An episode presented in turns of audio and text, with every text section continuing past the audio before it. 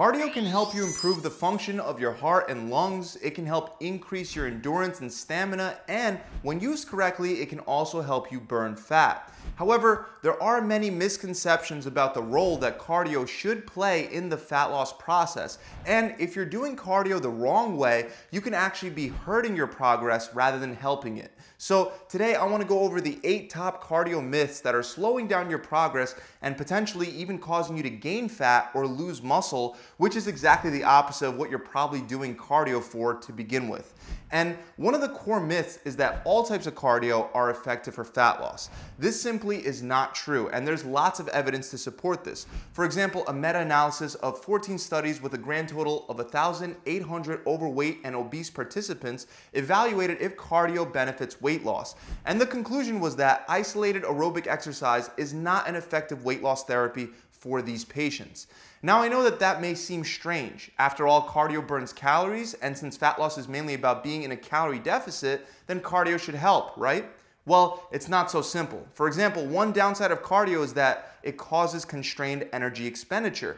This means burning calories through cardio tends to lower your general activity levels and energy expenditure throughout the day, which often counteracts the calories burned from the cardio itself. Your body burns a lot of calories throughout the day when you're not exercising. This is known as non-exercise activity thermogenesis, or NEAT, and NEAT uses a good chunk of calories. However, due to the constrained energy expenditure, your body will look for shortcuts to save calories, limiting the effectiveness of using calories strictly for the purpose of fat loss. The next myth that many beginners fall for is this idea that cardio is more effective for fat loss than resistance training. It is true that incorporating both resistance training and some cardio into your workout routine can be very effective, but cardio only based programs have many drawbacks. When comparing cardio only programs to resistance training programs, resistance training tends to be more effective, especially over the long term, largely because contrary to cardio, it doesn't cause constrained energy expenditure. And like I said, according to the studies, this constrained energy expenditure makes you compensate for the calories that you burnt during your cardio workout by reducing your physical activity throughout the day. These are little changes that you might not even notice, like not having the energy to walk your dog, or sitting and laying down when you would normally be moving around, or even simply fidgeting less throughout the day. Even though this may not sound like a big deal, when your body is trying to save energy, it is very effective at doing so, and cardio pushes your body to save that energy. Meanwhile, researchers have said that resistance training appears to do the opposite, so it facilitates non-exercise activity thermogenesis. Scientists also say that this is particularly true on non-exercise days, which may lead to more sustainable adaptations in response to an exercise program. On top of that, you burn about the same number of calories during a resistance training session as you do during a cardio session. This was shown in a 2015 study published in the Journal of Strength and Conditioning Research. So in that regard, resistance training is just as effective, but unlike cardio, lifting weights also helps prevent muscle loss while on a diet, which not only helps you look better when you're done dieting, but it also helps support your metabolism, ultimately helping you keep the fat off. The next cardio myth isn't necessarily going to cause weight gain, but you should still know that according to the latest evidence, fasted cardio is not actually better for fat loss than doing your cardio after you already ate. For a while, it was believed that since insulin levels are really low first thing in the morning, by skipping breakfast and keeping them low while doing cardio, you would be able to burn more fat. Also, it seemed to make sense that since an overnight fast while sleeping reduces your glycogen levels, your body would be more likely to burn fat for fuel instead of glycogen, or in other words, it would burn fat instead of carbohydrates since your stomach would be empty. In reality, however, there's no difference in fat loss results between fed and fasted cardio, and we can see that this is the case in a number of studies. In one of these studies, they split the participants into two groups, and both groups maintained a daily calorie deficit of 500 calories.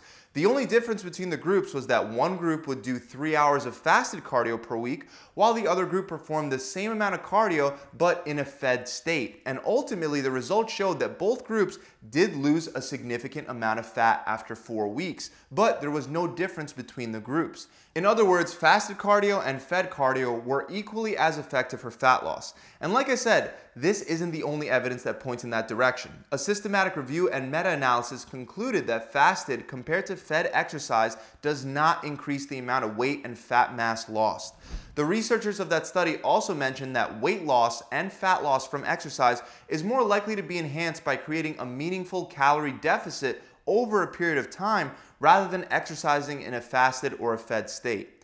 Another huge cardio mistake is believing that if you do enough cardio, you can eat whatever you want. This is totally not true. Most of you, I'm assuming, have already heard the quote, you can't outrun a bad diet. Many people believe that by simply adding cardio, they'll automatically lose fat faster than if they focused on dieting alone without doing any cardio at all. Remember, whenever you want to reduce calories, you could either increase the amount of exercise that you perform or you could reduce the amount of food that you eat. Sometimes adding in some cardio can be the best option if you don't want to reduce your calories any further. But you should also know that you can burn just as much, if not more fat, by simply focusing on what you eat without doing any cardio at all. This was shown in a couple studies. For example, there was a study designed to compare the effects of maintaining a specific calorie deficit either through diet alone or diet combined with cardio. Both groups maintained the same calorie deficit throughout the study and sure enough, body mass and body fat decreased significantly in both groups, but there was no significant difference between them.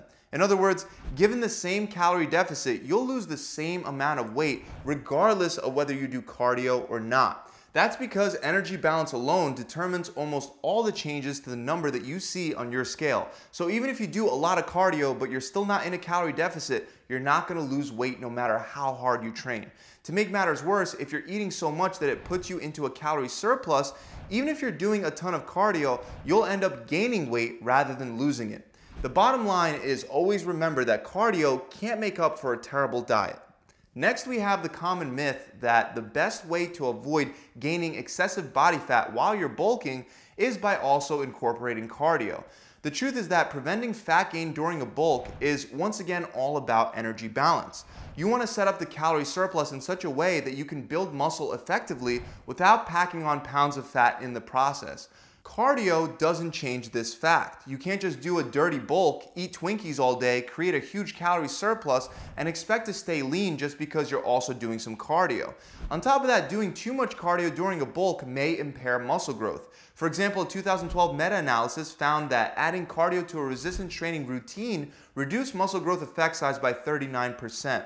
Most of this negative effect was noticed in the lower body rather than the upper body, most likely because most forms of cardio like running, cycling, and stair climbing target the lower body and not the upper body. But the primary reason for this negative effect on muscle growth is because cardio reduces the activity of mTOR, which is a crucial enzyme for muscle growth, while also raising AMPK, which is an enzyme that impairs muscle growth. Now, not only does this reduce the amount of muscle you build, making a bulk less effective, but it may also increase the percentage of fat you gain simply because less of the energy from the calorie surplus will be used for building muscle. The next mistake is to perform cardio first right before lifting weights. If you have to do cardio and resistance training in the same session, it's best to do the resistance training first and then the cardio afterwards. This is because if you do the cardio first, the glycogen depletion, the neuromuscular fatigue, and the muscular damage caused by the cardio can interfere with your resistance training session.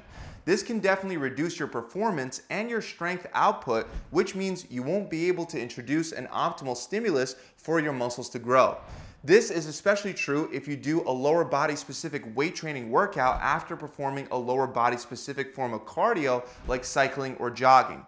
However, even if you target your lower body for your cardio session by doing something like running, and then when you switch over to the weights, you target only your upper body, you'll still be depleting the glycogen that you need to perform at your best for lifting the weights.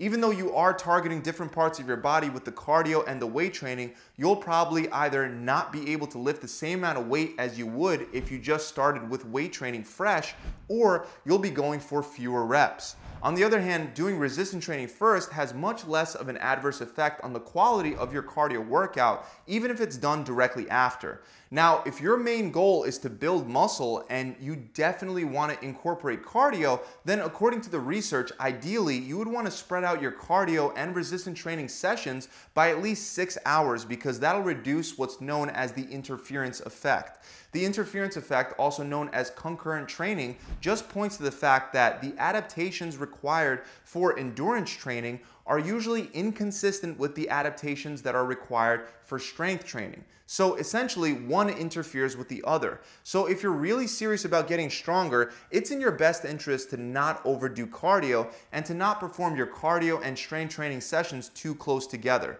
In fact, research shows that there is almost no interference effect when cardio and strength training are done at least 24 hours apart. Another popular myth that came about at the same time that high intensity interval training started becoming more mainstream is something known as the afterburn effect. This afterburn effect was essentially a theory that suggested that certain forms of cardio like HIIT could boost your metabolism by hundreds of extra calories per day for several days even after the workout has already finished. Now, don't get me wrong, there is actually an afterburn effect after exercise. This is more formally known as excess post-exercise oxygen consumption, or EPOC.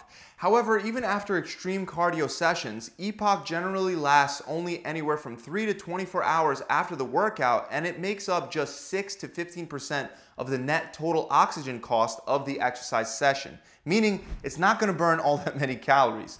On average, after a HIIT session, the amount of calories burnt from EPOC is only around 30 to 60 calories. Meanwhile, steady state cardio creates almost no EPOC at all. Now combine this with the fact that cardio tends to cause constrained energy expenditure, which, like we talked about earlier, is your body finding ways to conserve energy, and you'll see that the small number of calories burned through EPOC becomes highly insignificant. Finally, last but not least, is the myth of having to stay in the fat burning zone if you want to burn the maximum amount of fat from your cardio sessions. The fat burning zone is considered to be about 70% of your maximum heart rate. So many trainers recommend that this low to moderate intensity cardio is better for weight loss than doing it at a higher intensity. That's supposedly because the lower intensity puts you into the fat burning zone. Now, it is true that you burn a higher percentage of fat for fuel when you do an activity at a low to moderate intensity. For example, jogging will use a higher percentage of fat and a lower percentage of glycogen when compared to a higher intensity activity like sprinting. This is because higher intensity activities require a lot of energy in a short time frame. So you can quickly reach a point known as the anaerobic threshold. And at this point, your body can no longer rely only on fat because it needs more energy at a faster rate than what's available from fat oxidation. So it has to also burn glucose to meet the energy demands. However, that doesn't mean that low or moderate intensity cardio is superior. And there are a couple reasons for this. First, it doesn't burn as many total calories as higher intensity forms of cardio. So even if you're burning a higher percentage of calories from fat with the lower intensities, you'll have to do the lower intensity cardio for much longer to burn the same number of calories you would with the higher intensity cardio. And the second issue is that it doesn't matter how much fat you burn in the short term, but rather how your overall energy balance is affected over time. That's why when energy expenditure is matched, research shows that the fat loss results are the same between high and low intensity cardio. So forget about the fat burning zone, it's essentially a non-factor when it comes to fat loss. So those are the eight cardio myths and mistakes that you want to avoid. I really hope that you guys enjoyed this video. If you have, make sure you subscribe to the channel and hit that bell icon. Also, if you're looking for a done-for-you workout plan that can be done at home or in a gym and also includes a customizable meal plan that'll be based around your preferences, whether that be intermittent fasting, carb cycling, one meal a day, keto, or vegan to name a few, then click the link below in the description to head on over to my website. We've put thousands of people through these programs, and my clients that follow the plan can expect to lose at least 20 pounds or 5% of their body fat in only six short weeks. To learn more, click the link below, or you can visit my website directly at gravitytransformation.com. I'll see you guys soon.